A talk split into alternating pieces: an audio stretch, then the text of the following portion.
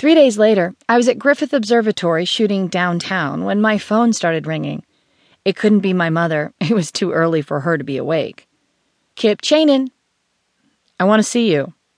Yeah, good luck with that, Alex, because I don't want to see you. Let me rephrase it. Would it be possible for us to have lunch together? Nicely put. No, thank you very much. Why not? I'm working. You're not eating lunch? What don't you understand about me not wanting to see you? All of it, really. Are you serious? Being in your presence is like getting a flu shot. Uh, what does that mean? Not only does it hurt immediately, I feel sick for hours afterwards. I practically threw up after seeing him at the agency building. One last time. No. I have something to tell you. Is it about me? No, it's about me. Oh, that's a big surprise. An actor talking about himself. If I have an ego, it's there for a reason. I'm sorry the Japanese people didn't like the photos. What more is there to say? That's what I want to talk to you about. You're a pain in the neck, Alex Milne. I met him at a luncheonette not far from where I was. Both of us were on time. It was a normal restaurant where normal people went to eat normal food.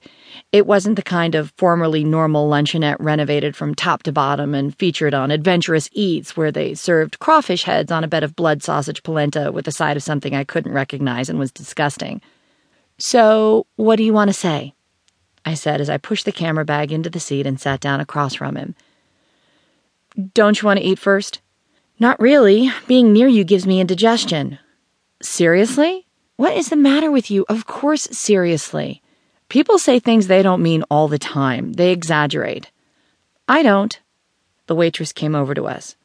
Two cheeseburgers and two iced teas, he said.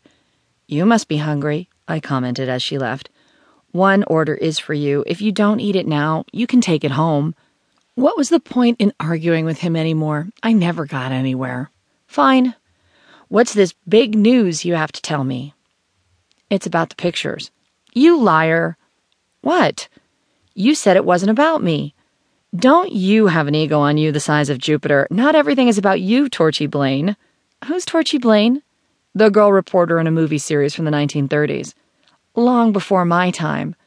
Again, arguing with him would get me nowhere. So I was a bad, bad girl for taking those photos. What new do you have to add? What do you know about Russian mythology? Absolutely nothing. Sherry really likes those photos. She said that to me. There's a movie being produced in Europe by someone represented by the agency. The actor who was set to play the lead, Alyosha Popovich, can't do it, and they've asked me to do it instead. Really? Yes, they only thought of me as an American boy next door until they saw the pictures you took. Alex, I- I'm happy for you. Wait, I'm confused. So you're playing a Russian boy next door? Alyosha Popovich was a bogatyr, a knight, a warrior who fought a serpent with paper wings. Alex placed a large envelope on the table and pushed it across to me. What's this? The script. Would you read it and see what you think? I started to open the envelope. I don't know anything about scripts. What does your agent say? You know me differently. Maybe they've known me too long. What about your parents?